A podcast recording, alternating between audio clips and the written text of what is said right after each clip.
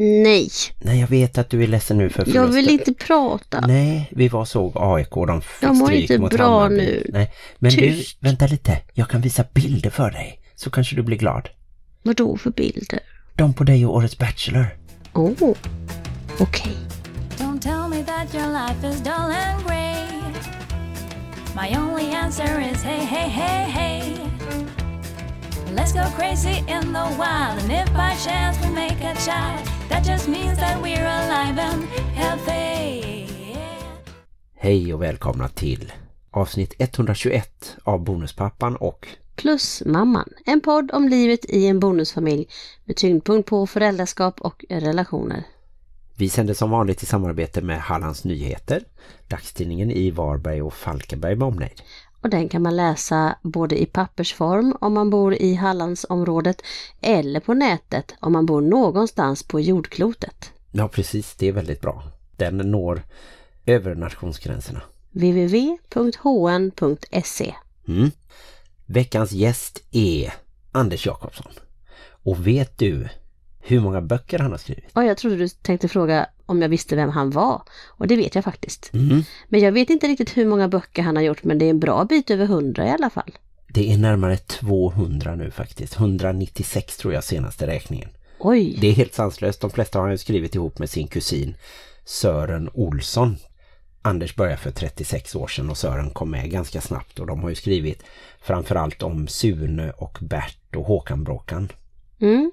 Väldigt populära barnböcker. Jag tror nästan alla vet vilka Håkan Bråkan och Sune är. Mm, de har ju blivit film nu också och det är väl på gång ytterligare en film här snart.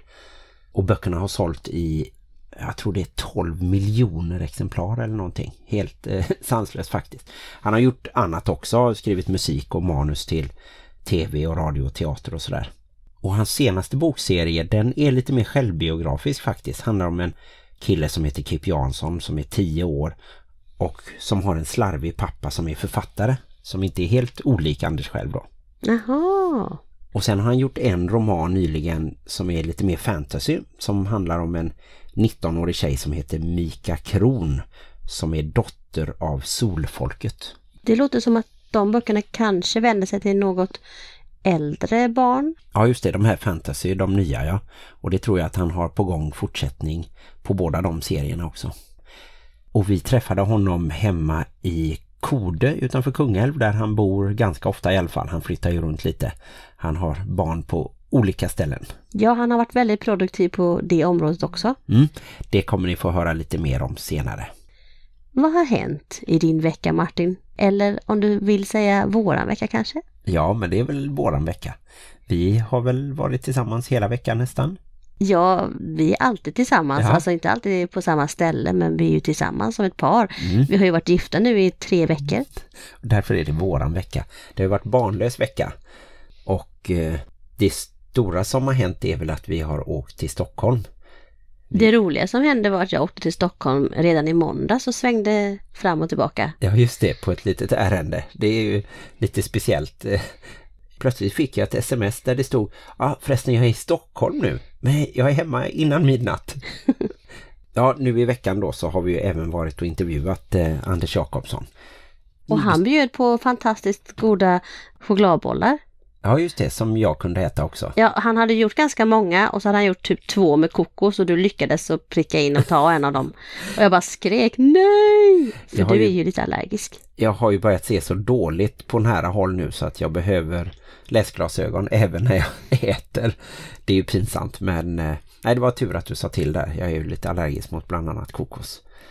Sen började vi våran semester smygstarta lite i Göteborg med att lyssna på Arvingarna. De hade sin jubileumsshow. De har varit ett band nu i 30 år med samma 4 medlemmar. Vi satt ju på fantastiskt bra platser. Mm.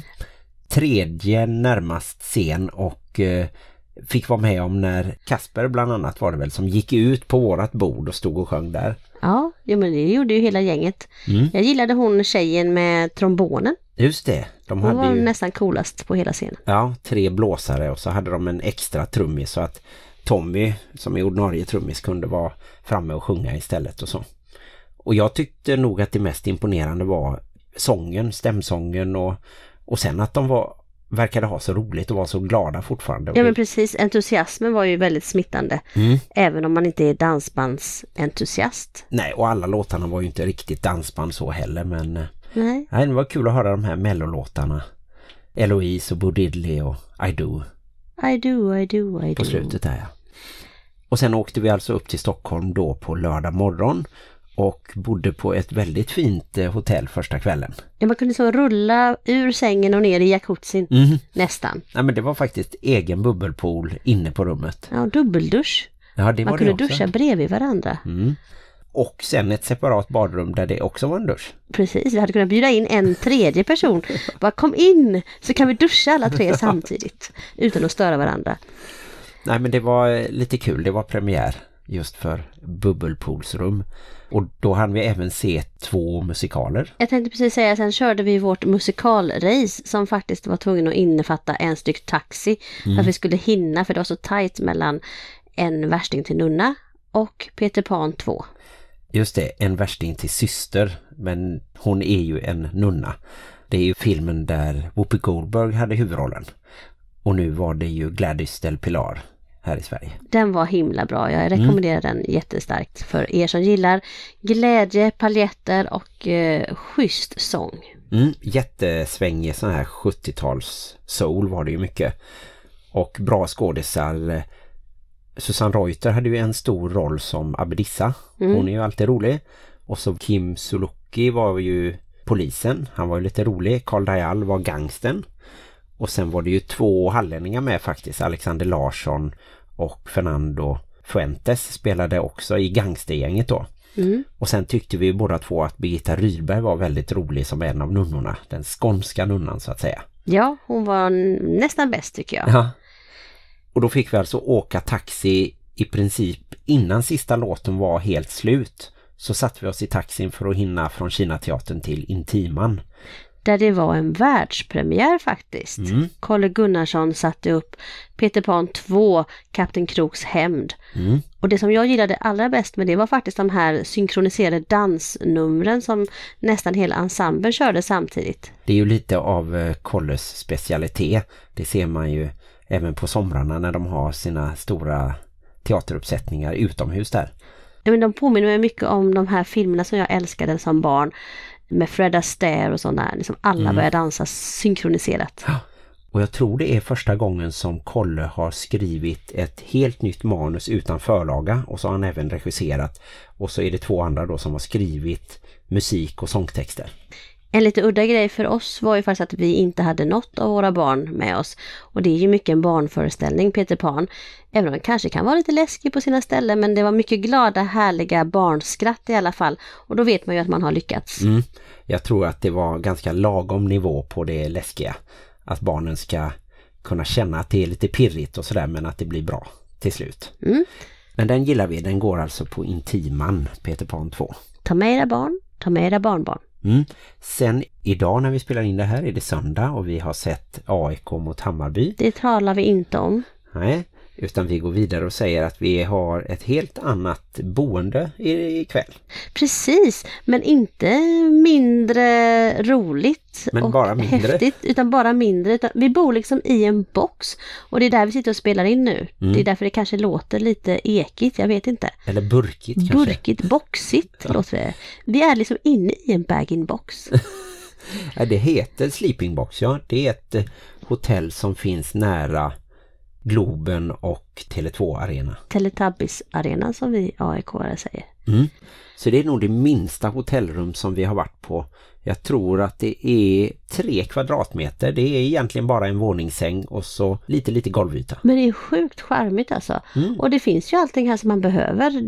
Speglarna gör att det ser mycket större ut och det finns uttag och gratis wifi och fräscht och så. Frukost ingick också till och med. Så det ska bli spännande imorgon. Och de hade äggröra och då är det ju schysst. Då är det ju hotellfrukost. Finns det äggröra så är det hotellfrukost. Sen kan man ju säga att en annan fördel är ju priset. Absolut. Det kostade drygt 400 kronor bara för oss 2. Billigare hotellrum är svårt att hitta i Stockholm. Det tror jag. Särskilt när det var så nära Tele2 också. Så vi kunde bara ramla hit efter matchen. Vi kan väl bara nämna då också att vi har träffat Simon Hermansson, The Bachelor. Just det, det kommer ju en ny omgång av dokusåpan The Bachelor. När leken blev allvar kallar de denna årgången, och det börjar sändas på 7:an och TV4 Play och C More måndag den 7 oktober. Det ska bli spännande att se om Simon blev tillsammans med någon av tjejerna eller om han kanske fortfarande är singel.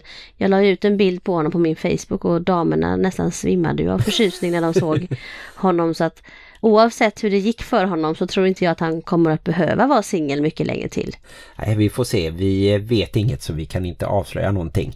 Men vi vet att han har en 4-årig dotter hemma. Vi vet att han är jäkligt snygg. Och väldigt trevlig. Vi pratade även lite... Luktade gott också. Ishockey, eftersom han är uppvuxen i Örnsköldsvik och har spelat i Modo.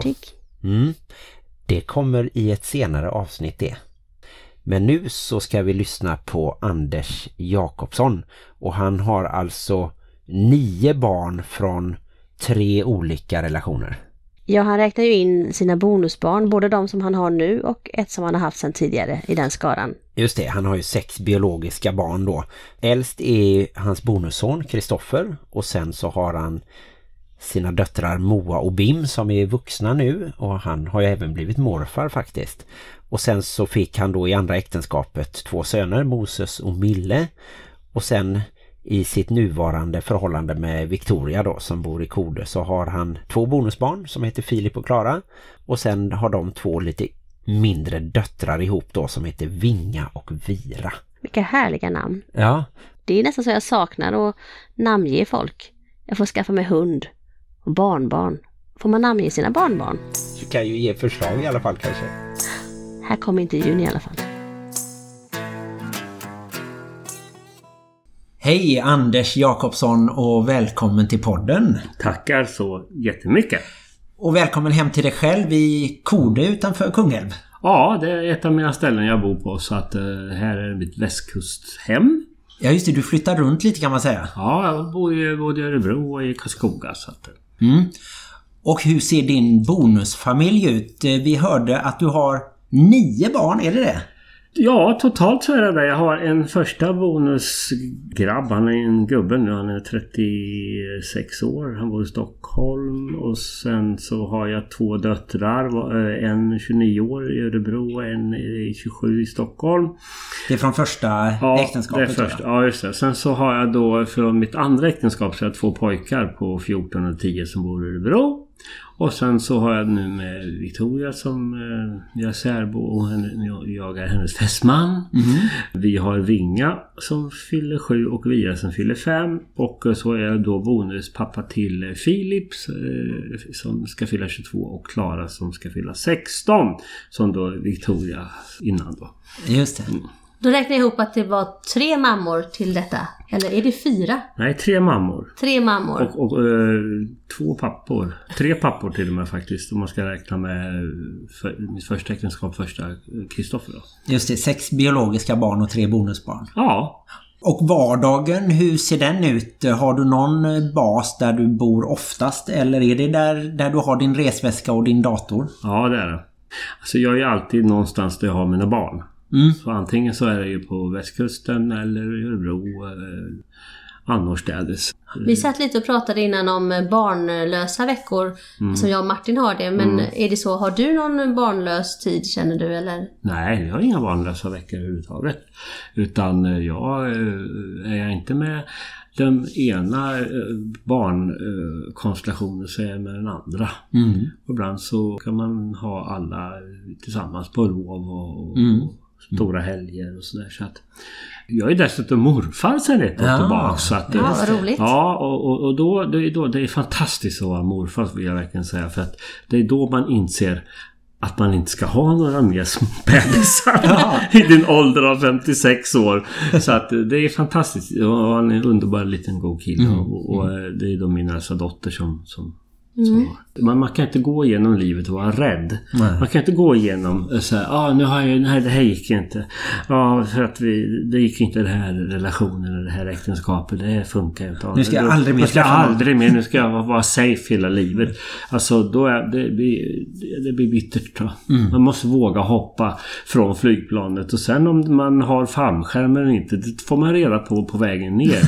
Och även om man har fallskärm så kan det visa sig att den är trasig. Ja. Och sen om man dimper ner i marken utan bara helvete med ett brak, så kanske man klarar sig i alla fall. Så att det är det som är livet liksom, både dalar och toppar. Man vågar leva. Ja. Har du märkt stor skillnad på det här med att vara bonusförälder och att vara ursprungsförälder eller biologisk förälder?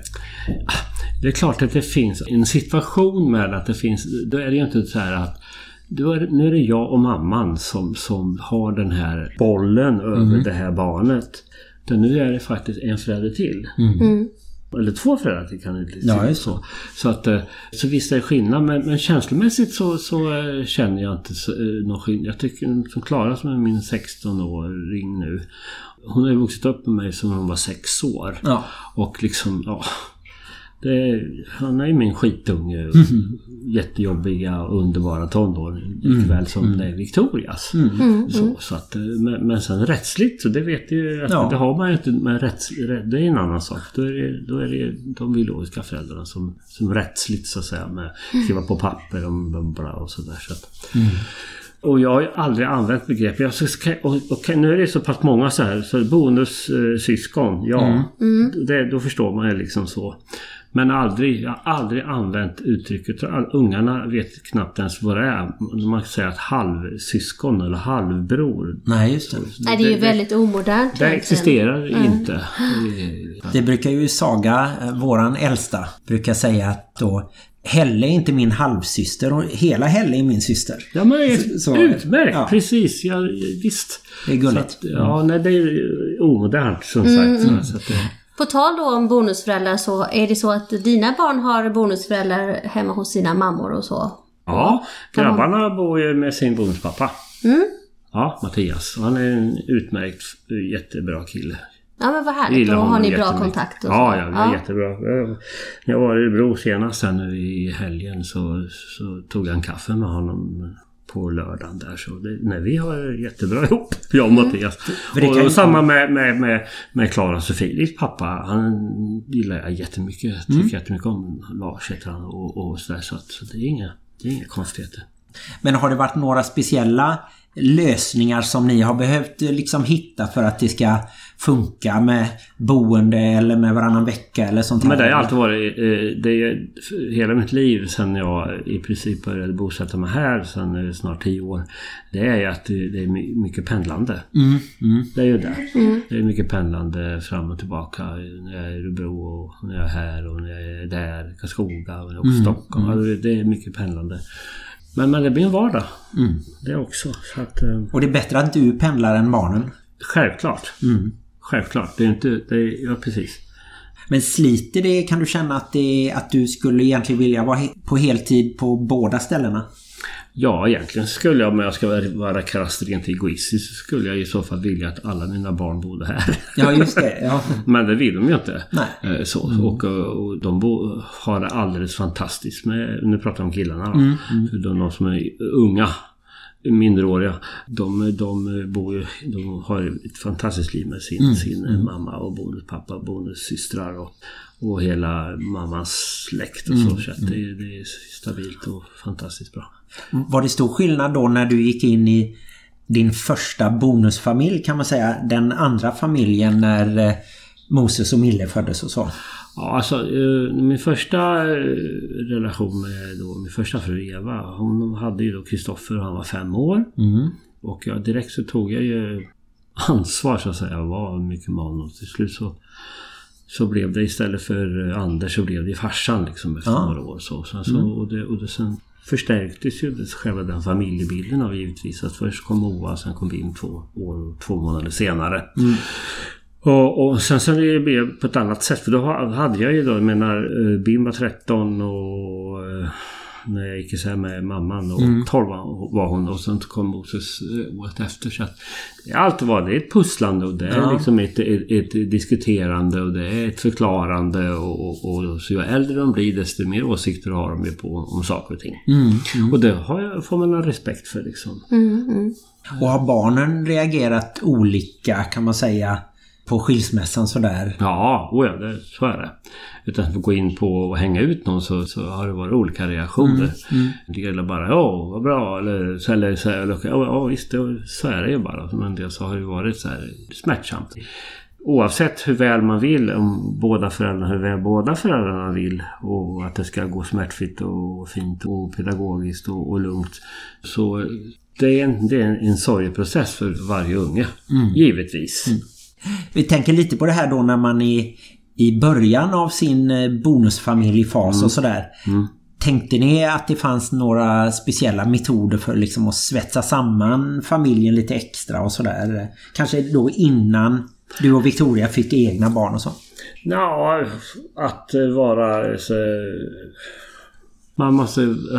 Man ska känna så att man är inbjuden så att säga i sammanhanget. Men det där kan ju gå två håll där att det blir schism mot båda hållen för äldre barn och en ny partner och så vidare och så vidare. Man kan ju ha lite svårt med, vi säger den här uppfostringsbiten. Ja, men det är mer sen när man skaffar gemensamma barn. Pratar vi om tjejerna då. Victoria har ju haft sin metod och jag har ju haft min slapp och släng slapp metod, mina barn, det ordnar sig, låt gå och, och någonstans så möts man ju på sammanjämkar man ju det. Så nu har vi ju... Så nu är ju då det... Jag säger alltid fel med Moa och Vinga. Vinga är snart 7 och Vira är 5. Så nu är det ju som ett självgående lokomotiv att vi vet... Så att man tar i varandra. Men det är klart i början liksom... Så kan inte jag förstå varför inte... Barnen fick äta... Klart de kan få äta smulga kex i någon annan, något av de andra barnens säng. Så kan du bara sopa av sen. Så man kommer ju med sin egen lilla idé och ryggsäck om hur det ska vara. Liksom. Man skulle kunna ha fördomar om en barnboksförfattare att du är nära liksom ditt barn-jag och att du då inte är lika tydligt den strikta ansvarstagande pappan och sådär, eller har du flera roller som du växlar om lite? Ja, jag har barnet väldigt nära eftersom jag då har valt på något vis instinktivt att skriva eller verka inom barn- och ungdomslitteratur mestadels. Så att det är inget konstigt att man då måste ha på något vis sitt barn, kreativa barn levande inom sig, och jag är lite speciellt som pappa. Jag är ganska slarvig och jag låter goa och men vi kör på det där liksom. Det är okej. Då liksom. När jag var mycket, hade med tjejerna mycket år 2017 exempelvis, tog jag väldigt ofta med tjejerna. Så bodde jag i lägenheten jag hade då med tjejerna och med killarna. Sen kom mina dotter också. Så det var jag och 5 av mina unga liksom. Ja, det var ju som i cirkus? Nej, det var ingen cirkus, men det var så här krav, alltså det var ju väldigt så här, alla måste må bra bara, alla måste bli sedda och nu gör vi det här och kan vi göra det här? Ja, kan vi käka? Får jag ta en glass? Ja, ta en glass. Så att jag har curlat mycket också, det har jag gjort. Men på senaste åren, så jag har ju blivit en äldre pappa nu. Jag var ju 26,5 när jag fick min första biologiska. Jag var ju 25 när jag tog med an Kristoffer. Och jag var så 51 skulle fylla när vi fick Vira. Så, och på något vis så har man ju ändå någon slags... Jag inbillar mig att det är någon slags utveckling, ansvarsutveckling. Men det är så, jag har huvudet fullt hela tiden med min kreativ. Alltså, jag skyller på det och jag måste skylla på det för jag kan inte förklara på annat sätt. Så att Jag är jättestrukturlös egentligen. Förutom när jag ska jobba och skriva en bok, det är så här schematisk, så här fascistisk. Ja. Idéer, lappar in på datorn, synopsis och sen blanda om lapparna och sen dela in kapitelvis, så att det är ju så strukturerat. Och det finns ju inte i mitt liv. Alltså, varken med min relation med mina barn egentligen. Jag försöker vara har vi bestämt något vi ska göra det, så blir det ju så då. Men sen vad det blir av det, sen när man ska göra det, alltså, det vet man ju aldrig. Och så. Bara en sån enkel sak för tjejerna ska på sig. Vira är väldigt envis, femåringen. Mamma Victoria vill gärna vara med och tala om att det här kan du ha på dig idag på dagis eller på förskolan som det heter. Men så jag säger, kan jag ta det här? Och så är det är helt mischmasch i färger och kombinationer och allting. Och jag säger att ta vad du vill. Det är bara en sån enkel sak. Liksom. Och för att jag vet inte varför jag är så kravlig. Alltså, men det är väl härligt också, tänker jag. Jo, men jag säger bara att det är bra det. För jag har ju ändå, sen jag träffade specifikt, även Paula var ju också, alltså killarnas mamma, hon var också väldigt så här disciplinerad och Victoria också väldigt så det är bra liksom. Det passar med de dig, kanske behövde så. Dig och strukturera bort saker, och du behövde dem för lite. Men lite så där. Jag menar, så jag kan ju inte så många saker, alltså. Jag kan skriva, och jag kan sköta laga mat och dammsuga och tvätta och vara med mina barn och skjutsa och åka handla och vara med ungarna och det var väl inte friskant. Nej, men jag kan ju annat. Ja, men det är väl härligt. Och tanka bilen, och så kan jag fylla på spårvätska olja. Så kan jag inget mer. Jag kan laga punktering och sådär. Men du vet, så att jag resten är bara kaos. Och ekonomi ska vi inte prata om. Jag har ingen koll. Jag har ju en ekonomisk pappa som liksom sedan 2011 så har jag haft egentligen sedan slutet av 80-talet, revisorer och sånt där liksom, men som verkligen försöker hålla reda på mig. Det kan vara skönt att lämna bort sånt. Jag klarar inte av det för jag vet inte varför jag prioriterar bort. Jag prioriterar bort det som är minsta tråkigt. Ja, men det är ju härligt. Jag tänker någonting som du verkligen kan, och det sa du ju själv, det är ju att skriva böcker. Du har skrivit bra bit över 100 böcker. Är du närmare 200 böcker kanske? Jag faktiskt 160 i alla fall. Jag räknade faktiskt där för några 2 veckor sedan. Många titlar det var. Och totalt så har jag gett ut 196. Det är snart 200 juli här då. Så i år, om det blir som jag hoppas innan årsskiftet eller innan jul då, så kommer det ut 2 till. Och då måste jag då bok 200 då, som kommer vara första halvan av 2020, måste vara något bra. Men nu har jag ju tips här då. När du kommer till den 200:e boken, då kan du slå ihop det med ett stort bokkalas och ett bröllop. Du tänker så. Fast... Eller vill du hålla isär? Jag vill nog hålla isär liksom. Ett stort bröllop och ett bokkalas. Så att, men det är så att jag är ju mitt författarskap. Privatpersonen Anders Jakobsson är ju lika mycket författaren Anders Jakobsson. För jag har aldrig gjort mig till. Jag har aldrig förställt mig och jag har aldrig låtsats vara någon annan. Och böckerna vi talar om är ju förstås böckerna om Sune och om Bert och Håkan Bråkan, och sen andra böcker också, men det är väl de huvudfigurerna kan vi säga. Ja, de kändaste karaktärerna är ju Sune och Bert, och en avknoppning från Sune har ju då varit lillebror Håkan Bråkan, som vi belönade med en egen bokserie.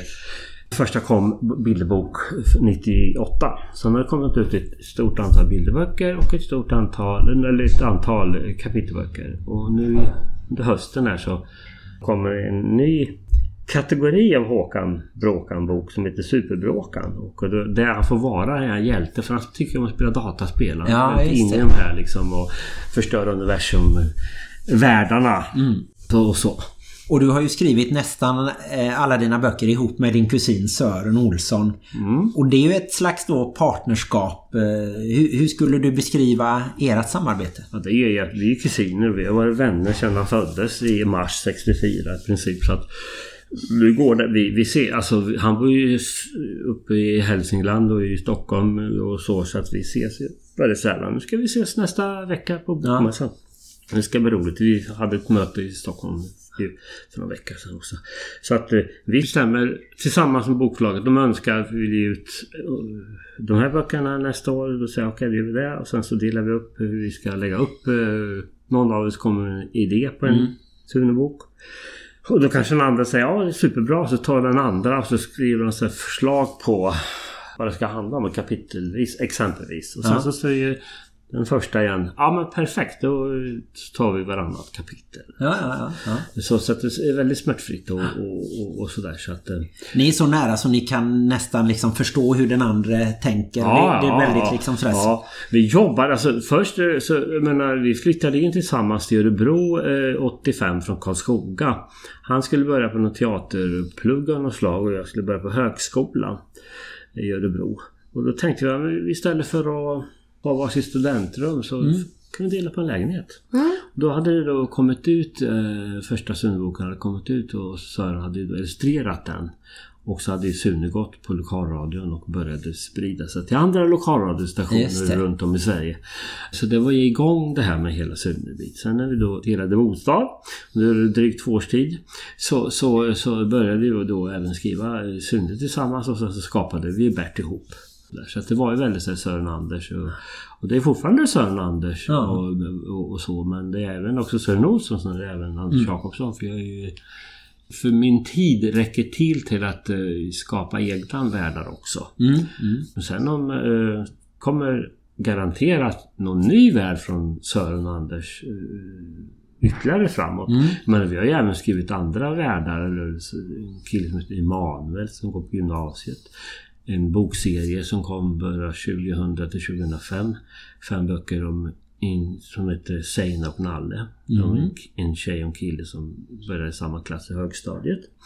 Och sen så Tuvalisa fanns det 3 böcker om början 90-talet. Och sen så Stora syster Lillebror, så småbarnsböcker. Och sen lite lättläst böcker som heter Galna Gatan. Så att det har ju varit så flera efter. Så att det är, men som sagt, Sune, Bert och Håkan Bråkan är det som är fortfarande. Och jag förunnas faktiskt fortfarande än idag 2019 att den idén jag fick i min skalle när jag var 20 år, 1983, att det fortfarande är så aktuellt. Nya böcker, nya filmer, ljudböckerna och Sune ligger på barntoppen, nästan alla titlar. Titta på de 20 bästa titlarna där, så ligger Sune 11-12 platser. I en tid där barn läser färre böcker så är det ju faktiskt helt fantastiskt att Sune och Bert håller fortfarande. Ja, faktiskt. Det är lite oroande. Fast, det kom ju någon rapport för häromdagen om att det hade ju halverats på 6 år i åldern, vad var det, 13 till 18. Nere på 11% tror jag. 11% ungdomar läser. Och det kan man ju fundera på. Alltså orsaker vet man ju. Det är det här konkurrensen om utrymmet, tiden som de har efter skolan, vad de pysslar med och vi tycker att det är roligt med att sitta och spela spel och på med internet och Snapchat och allt sånt där, precis som många vuxna håller på med Facebook dagligen och så att de följer bara tidens gång, så att säga. Och för att jag tror inte det går att stoppa. Nej. Jag tror inte liksom att det kommer nog att komma så här, kan komma någon bok där så läser en bokserie, så det finns vissa då som många läser också. Jag tror att man måste hitta andra uttryckssätt. E-böcker är ett sätt. Även kommer det att komma e-böcker med text och sen någon, så hör man kan samtidigt någon som läser, och sen kan det också vara illustrerat, alltså förstår ni? Alltså, det kan vara multimedialt gestaltat liksom. Så att, ja, det är spännande men lite så här tråkigt. Hur involverad är du i filmerna? Just med Sune var det väl först Peter Haber och sen Morgan Alling, och nu är det Fredrik Hallgren som är pappan som har varit med här i podden också. Ja, han är, alltså alla 3 fantastiska. Det är en regissörsansvar att ta fram skådespelare. så presenterar han och för dem, för upphovsmännen och för författarna. Sen manusmässigt så Sören och jag skriver Sunes jul och sen kom ju Stefan Apelgren in och regissören och styrde upp det. Och sen Sunes sommar skrev Sören och jag och så kom Stefan Apelgren, regissören, och styrde upp den och gjorde så att det blev som en film. Och sen Sune Grekland, så var jag, Sören och Hannes Holm, den regissören som skrev. Och det var samma uppsättning på Sune på bildsemester. Men jag, för då när vi är ett visst stadium av manuset så bestämde vi att vi behöver ha liksom scener där man är ute i Europa på olika platser. Då skrev jag, då kan jag skriva. Så skrev 50 manussidor och svinroliga liksom. Typiska familj Andersson, klantfamilj Andersson situationer. Men ingen kom med. Nej, för att de valde då att fokusera bara på i Sydtrålen. Ja. Mm. Sunefjällen var jag inte skrivit med på alls. Utan det bestämde jag Sören först. Vad det skulle vara handla om. Så geografiskt och vilken bok det skulle utgå ifrån. Sen skrev han och Andersson den. Sune har vi inte skrivit, jag Sören heller, det har regissören skrivit, men vi har varit inne och då sunifierat och petat oss. Så ni är alltid med lite? Ja, man måste alltid vara med i processen. Ja. Sen kan det vara så att det finns manusförfattare och vissa regissörer som bara skiter i ens ändringar. Det var ju sånt katastrofläge för julkalendern 2003, Håkan Bråkan. Ja. Det var en manusförfattare och en regissör, och då kom vi med massor av ändringsförslag. Ja. Man hade lagt till massa karaktärer och sånt där som jag ska inte vara med här. Då höll det inte på att bli någon julkalender. Nej, det är klart. Vi fick ju kontakt av advokater. Ja. Det är lite jobbigt. Ja, så att det är viktigt att man håller på sitt så att inte någon går in och klampar in och ska göra sin grej av exempelvis Sune. För det finns ingen sin grej av Sune. Sune är den här världen, det här universumet. Och han älskar tjejer och pappan försöker rädda situationen, men gör aldrig det. Mamman, hon är lika klantig hon egentligen, alltså liksom får pappan, hon blir en klantig och så vidare och så vidare. Så att det finns ju liksom alla de här Sune-familjsparametrarna, alltså alla de här diagrammen är redan ifyllda. Men man kan ju ändå göra sin tolkning av liksom, hur vill jag berätta en situation där Sune försätter sig. Hur påverkar ditt yrke familjelivet och sådär? Finns det fördelar och nackdelar med det här, att du är författare och att du inte har ett 9-5-jobb? Jag har bara sett fördelar, för jag har ju varit hemma hur mycket som helst med alla mina barn. Alla mina barn. Jag kommer ihåg på början 90-talet när det var stora tjejerna sjuka väldigt mycket period. Och jag vet att jag bokade Kungsbacka bibliotek 2 eller 3 gånger och fick avboka alla. På grund av att jag var tvungen att vabba med barnen. Så att det är, alltså, är så att en situation ungarna är sjuka och sådär, så då vabbar jag. Så jag har alltid varit hemma med barnen. Det är en stor fördel. Det ser jag som ett stort plus. Och sen som sagt, det får man ändå säga att du har ju haft otroliga framgångar. Jag vet inte, någon räknade att kan det vara 12 miljoner exemplar eller ännu mer och sådär? Ja, det är nog, räkna med utlandsförsäljning så är det 12 miljoner. Finns det en trygghet också? Vi säger en ekonomisk trygghet som familjen kan... Nej, det hade kunnat varit om jag inte hade varit så ostrukturerad ekonomiskt. Ja. Så att det är en av mina black om foten att nej, alltså... Du kan inte gå i pension direkt? Nej, det kan jag inte. Jo, men sälj mina rättigheter. Ja, det vill man inte. Kan gå i pension. Men om jag hade varit så klok, eller någorlunda klok som jag är idag vad gäller det ekonomiska, om jag hade varit så klok redan kanske när jag startade 83 och sen även när vi sålde som mest 91-92, då hade jag ju suttit med 10 miljoner. Ja. Det är som man hör, Leif GW investerar på olika sätt. Så jag är inte sån människa och jag har varit alldeles för snäll mot alla och alla gett bort hit och dit och här och visst och det. Så att, och det står jag för. Det har hänt. Det går inte att göra ogjort. Det är bara liksom så länge ingen lobotomerar mig och så länge, men jag är mer kreativ än någonsin. Aha. Förra året kom jag ut tror jag, med 10, 11, 12 böcker, så det var rekord. Ja. Olika. Mm. Så att, och jag kan ha ut 20 böcker per år och en del av dem då bildböcker givetvis. Men, och du har inget intresse av att leva något slags lyxliv bland kändisar i Stockholms innerstad?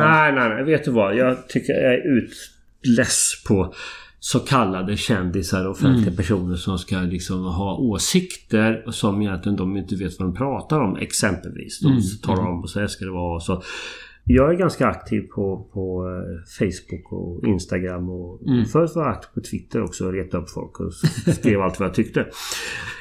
Men jag gillar ju vanligheten. Ah. Jag gillar vanligheten och vanliga människor som lever sina liv och strävar sina liv och gör sina små... Ja, nu är det fredag, nu har jag gjort, nu har jag gått köpt den här klänningen och jag passar i den och det är fantastiskt. Alltså jag sånt... Mm. Jag älskar det för att det är vanligheten som jag för att det är vanligheten som jag och Sören oftast skildrar. Ja, just det. Mm. Och det kanske är det som är framgången också. Det är en av framgångarna givetvis, att det här igenkännandet. Och just det, och jag går inte alls på så mycket sånt där glam och glamour, men vi har bjuden en gång så kollar man, funkar det eller så funkar det inte. Mm. Och de är egentligen också, de flesta av de som är då offentliga personer, de är vanliga människor de också. Mm. Men i sammanhanget så blir det inte det. För att det blir liksom så upphåsat att det ska liksom ges en bild av de vanliga som sitter och tittar och läser. Oj, vad lyxigt. Alltså det, jag tycker att töntfjant. Ja. Jag är 56 år och liksom, jag kan inte hålla på med så larveri längre. Utan jag känner, jag vill bara leva ett vanligt liv. Mina barn, alla mina barn ska må bra. Min fästmö ska må bra. Vi ska må bra. Och helst skulle jag vilja alla i vårt lilla land ska må bra. Och inte att det är massa tjafs och massa bråk mellan alla som tycker olika. Så, jag är så trött på det. Jag är så trött på det. Men det låter ju som jättebra, en bra vision att alla ska må bra. Ja, men det säger ju alla i och för sig. Det är ju som kliché. Så vi röstar på Anders. Jag ångrar nästan att jag sa det, för det blir ju bara löjligt. Nej, men alltså, men det är så att som jättelånga svar på den frågan har ju varit det jag har sagt nu. Men att jag är inte intresserad av flärdet på något vis. Blir du inspirerad av vardagen så att du kan plocka upp händelser och kanske göra om dem lite och så hamnar de i böckerna? Hej mannen, det är precis så jag har jobbat 36 år. Ja. Nej, men så är det ju. Det är så jag arbetar. Jag använder verkligheten. Jag använder mitt liv. Jag använder det jag kände, upplevde, tänkte och drömde om när jag var barn och ungdom, ung vuxen och nu. Och jag använder även alla mina barn. Ja, just det. Och när Sören och jag jobbar ihop, våra grejer, det är samma sak för honom. Hans barn och hans egna upplevelser. Är man författare så är det viktigt att man är en bra spion i vardagen. Kolla hur människor agerar. Människor, och så ser man en grupp människor. Hur är den med den? Mellan den finns det någonting där? Och så.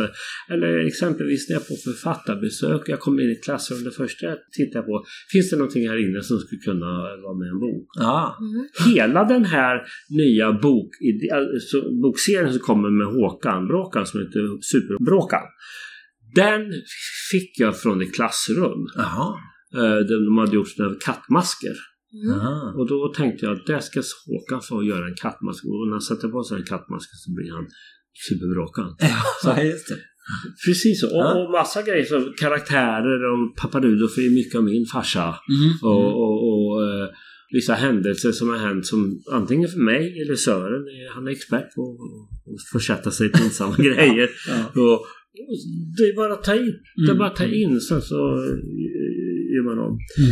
Så min första egentligen utanför vardagen berättelse eller bok kommer 2017. Det var ju om Mika, den här tjejen som ska fylla 19 år, som visar sig att hon inte alls är en vanlig tjej. Hon är dotter av solfolket. Ja, dotter av solfolket. Ja, precis. Det är lite fantasy. Ja, det är en urban fantasy. Det är en fantasy som utspelar sig i en vanlig miljö. Ja, just det. Och så. Så att annars så har det varit så här att vi beskriver vardagen och vad händer mellan människor, relationer och känslor och sådär. Så ofta som jag tittar på Sören och så mina böcker så står jag inte. Ja, det fanns en kulle där borta, Sune gick dit, och det fanns tre parkbänkar som var gröna och en hade en planka som var gul. Mm. Det kan man ju aldrig läsa. Nej. När jag skrev, och sen har vi då aldrig haft en sån här en verklig geografisk plats på exempelvis Sune. Han bor i en stad som heter Glimrag. Mm. Bert bor i en stad som heter Öreskoga. Det är liksom blandning mellan Örebro och Skoga. Ja. Och han i Manuel exempelvis som skrev 6 böcker om, han gymnasiekillen. Han bor i en stad med Immerberg som inte heller finns. Nej. Men däremot när jag började skriva 2011, jag skrev 3 böcker om en kille som heter Kip Jansson. Han placerade jag geografiskt i Örebro. Ja, han är lite yngre, han är 10 ungefär. Han är 10 eller ja. Med sin pappa författaren, och de bor på samma gata som jag hade min lägenhet. Så det är lite självbiografiskt. Den är väldigt självbiografisk. För de 5 av mina äldsta är syskon till Kip. Ja, just det. Ja, från Kristoffer ner till Mille. Det här var innan Vira fanns. Och sen så finns även min bonusdotter med i sin karaktär och som Kips bästa kompis och granne, Marianne. När jag skrev den bokserien så då använde jag geografiskt tvättstugan, vinden, parken, Svartån, sådär. Så att, och där kunde jag ha ett litet annat språk med fler beskrivande ord, berätta hur det såg ut, för jag visste ju hur det såg ut. Eftersom jag bodde i det i den lägenheten. Så då kan man säga att ni som vill veta ännu mer om Anders Jakobsson kanske kan läsa Kip Jansson-böckerna och få lite ledtrådar. Ja, för Kips pappa, han är ju då författare. Han är väldigt strukturlös. Han tycker om damer och han har barn med olika mammor och sådär, och han är väldigt snurrig ibland. Men har han varit med i någon podd? Nej, men det har du. Ja, det har jag. Ja, och det är vi jätteglada för. Ja, äntligen fick vi bara den saken vi skulle få till den här podden. Det är typiskt Anders Jakobsson att vi fått skjuta upp, där var det grejer med sjukdomar, jag var två åka till Örebro och så. Ja. Så det var så mycket. Men nu är vi här. Ja, jag är uthållig. Vi tackar så mycket och önskar dig lycka till med alla kommande böcker. Tack för att ni ville komma hit. Jag tror du skulle säga alla kommande barn. Ja. Nej, stopp här nu får vi ha ett annat avslut på det här poddavsnittet. Jag heter Anders Jakobsson och är 56 år. Jag har 3 bonusbarn och jag har 6 biologiska barn. Och jag är morfar till Helmer som är 1 år. Jag kommer aldrig någonsin ha fler barn. Det är bra nu. Jag har gjort mitt. Jag har gjort mitt, och alla barnen är fantastiska. Och låt dem få vara det fantastiska. Och låt mig få bli gammal någon gång när jag är 95. Vilken härlig avslutning. Ja, tack Anders. Tack.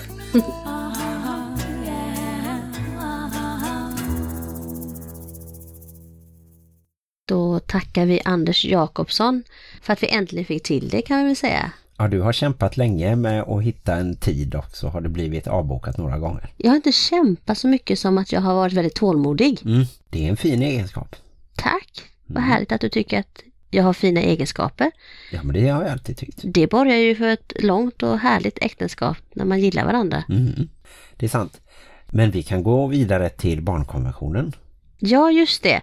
Det vet ni väl vid det här laget att varje vecka så tar vi upp en ny artikel ur barnkonventionen. För vi tycker att den är viktig och vi tycker att vi ska lära oss den nu när Sverige snart ska anta den som lag. Eller vad är det du brukar säga? Ja, just det. Nästa år, 2020, så blir FN:s barnkonvention lag i Sverige. Sen är det ju många länder som fortfarande inte har godkänt den, bland annat USA. Det är väldigt skumt. Men de är lite skumma där. Ja. Man får slå barn där. Ja, i vissa stater tror jag inte det är olagligt. Nej, det är konstigt. USA kan vara gammalmodigt. Vi har kommit fram till artikel 39, men vi kan börja med att repetera förra veckans, och den var: barn ska skyddas mot krig och inget barn får användas som soldat. Det pratade vi om i förra avsnittet. Och denna vecka är det alltså artikel 39. Ett barn som utsatts för övergrepp eller utnyttjande har rätt till rehabilitering och social återanpassning. Mm. Det är ju självklart, men inte i hela världen tyvärr. Det var ju någonting som gick igenom för några år sedan, att de barn som hade blivit illa behandlade i fosterhem faktiskt fick ekonomisk ersättning från svenska staten. Det blev en stor debatt om det. De hade ju utsatts för olika slags övergrepp och haft det väldigt dåligt, och det tror jag kanske var bakåt i tiden, så att många av dem som fick den här kompensationen hade ju kanske hunnit bli pensionärer till och med. Mm. Men det var ändå viktigt att erkänna de misstagen, som man kan säga att det låg ju på staten att de inte kontrollerade de här barnhemmen eller fosterhemmen. Ja, och även om pengar kanske inte på långa vägar eller ens i närheten överhuvudtaget kan ersätta de sår som ett barn får leva med långt upp i vuxen ålder och hela livet när de blir utsatta för övergrepp, så var det ju ändå, som du säger, bra att staten tog ansvar för det. Mm. Och händer det barn här i Sverige, så tror jag också att man måste inse vilka djupa sår som skapas, och att det kan ta lång tid innan man känner sig redo att vara en del av samhället. Det kan handla om att gå i skolan och möta andra barn till exempel, eller rena kroppsliga skador som man också måste rehabiliteras från. Jag tycker ju att i många sammanhang, och nu pratar vi om barn men även för vuxna, när man har varit utsatt för någonting, att det är mycket snabbare och mycket mer naturligt ska erbjudas någon slags samtal i psykologisk form, terapi. Vi har ju inte haft den traditionen så värst länge, det här med att det är okej att gå och prata med någon. Nej, och där kan man väl säga att USA faktiskt på ett sätt ligger lite före, för att där är det nästan konstigt om man inte har en psykolog, i alla fall om man är medelklass och uppåt, så att man har råd att gå till en terapeut. Mm, och då ska ju detta såklart vara gratis för barn och ungdomar. Mm, bara en sån enkel sak som att om en av föräldrarna dör medan man själv fortfarande är minderårig, då tänker jag att då borde det vara automatiskt att man borde inse att det påverkar ett barn. Både det enorma traumat när det händer, och sen att då växa upp med en förälder som också bär på den här sorgen. Det är ändå skillnad om man skiljer sig, eller om man lever själv och blir vuxen och kanske får en egen familj och sen förlorar sina föräldrar. Så tror jag att de barnen som har förlorat en förälder så tidigt, de skulle ju få prata med någon direkt och börja liksom bearbeta den här sorgen och saknaden. Mm.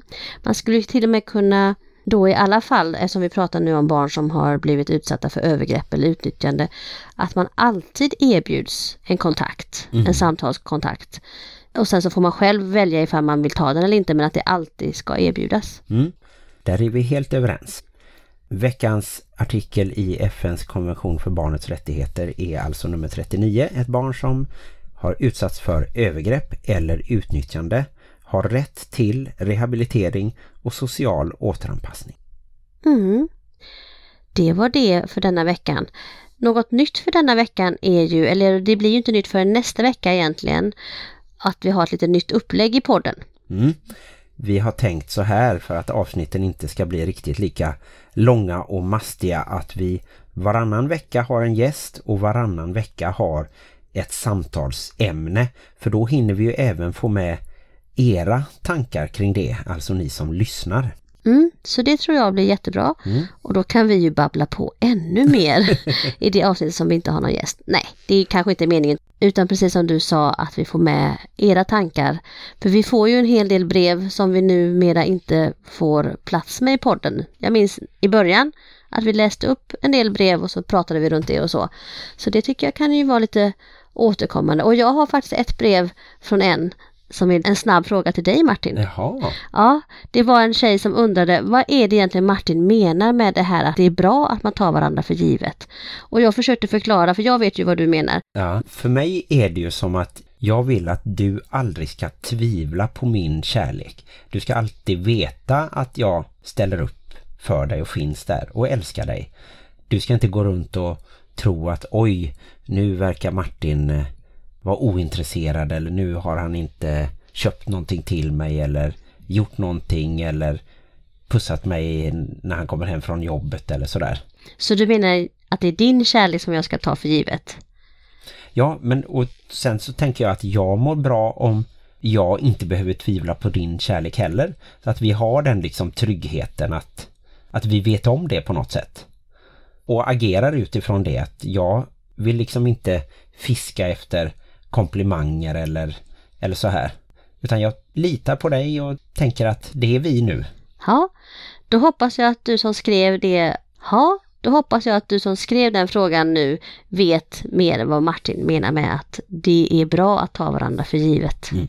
Sen så kan jag ju hålla med om, och det har jag ju lärt mig lite av dig också, att det är också bra att överraska varandra och att uppvakta varandra också. Men det är ju något annat egentligen. Det är ju för att hålla passionen vid liv och sådär. Utan jag tänker mer känslomässigt att man har den grunden. Men det kanske är också för att jag inte är svartsjuk till exempel. Att det ligger i det på något sätt. Nu när vi pratar om det här med kärlek och lite olika uttryck så kom jag på att var inte vi på den här föreläsningen om kärlekens språk med Åsa den här veckan? Just det, det var ju onsdag kväll och då hade vi ju med några kompisar, bland annat dina två tärnor och även min lillebror David. Och det var jättekul att höra Åsa Nyvall live. Vi har ju intervjuat henne i podden och vi har läst boken som hon har skrivit ihop med Helen Arkham som heter Kärlekens språk. Så vi rekommenderar än en gång både boken och då också föreläsningen med Åsa Nyvall. Mm. Ni kan gå in på hennes hemsida som heter Regnsken. Där står det om det. Det borde vi egentligen ha sagt under Hänt i veckan. Men vi kan väl avsluta med att säga att nästa vecka så har vi bestämt att vi ska prata om irritationsmoment. Precis, och det tänkte jag att vi skulle göra för att det finns en hel del irritation i bonusfamiljer. Och om det bara får ligga och gro så blir det bara äckligt och geggigt och jobbigt. Utan jag tänkte vi lyfter upp det i ljuset, tittar på det och vänder på det. Och så ska vi två avslöja vad det är vi två irriterar oss på med varandra. Mm. Och det är ju som sagt inte bara vad man irriterar sig på hos sin partner, utan det kan ju vara vad man tycker om sina bonusbarn, men även om sina biologiska barn, hur de agerar gentemot bonusföräldern till exempel. Och sen finns det ju även då barnens andra ursprungsförälder som man kan ha konflikter med. Så jag tänker att irritationsmoment inom bonusfamiljen, och då får ni ju gärna höra av er till oss, till exempel via Instagram, bonuspappan.plusmamman, eller mail, och där är det också då bonuspappan.plusmamman@gmail.com. Och så finns vi ju även på Facebook, Bonuspappan och Plusmamman, och där kommer vi då lägga ut en fråga om det här i bonusfamiljernas diskussionsgrupp. Så gå med i den så kan man själv kommentera, och så väljer vi ut några av svaren där och tar upp i podden då i nästa avsnitt. Det blir ett spännande och irriterande avsnitt. Vi hoppas att det ska bli irriterande intressant. Och samtidigt som vi säger detta så vill jag ju också påminna om att du och jag är icke några experter på bonusfamiljer på annat sätt än att vi ingår igen. Just det, vi utgår från oss själva, så att skyll inte på oss om ni använder några av våra råd och allting går sämre. Precis. Använd inte våra råd. Det kan väl vara ett råd. Det är alltid intressant att diskutera, och numera kan man även höra podden via Spotify. Så där får ni gärna lyssna. Och lyssnar ni via iTunes eller podcaster så får ni gärna klicka i ett litet betyg också. Det gillar vi. Och skriv en lång och innerlig recension. Ja, eller några ord. Det tar bara 10-15 sekunder. Maria är så bra och så snygg och så härlig. Och så luktar hon gott. Ibland. Ganska ofta. Och glöm inte att livet i bonusfamiljen kan vara besvärligt. Men också härligt. Hej då! Hur ska det gå egentligen när vi ska prata om vad vi irriterar oss på? Tänk om det är slutet på vårt äktenskap. Det tror jag inte. Men det ska bli spännande att skriva en. Du kan väl inte komma på någonting som du irriterar dig på hos mig? Det får du höra i nästa vecka. Apropå det här hotellrummet, fanns det inte en låt som hette Living in a Box? Sjöngs inte den av ett band som hette Living in a Box? Lite fantasilöst, men så var det nog på det glada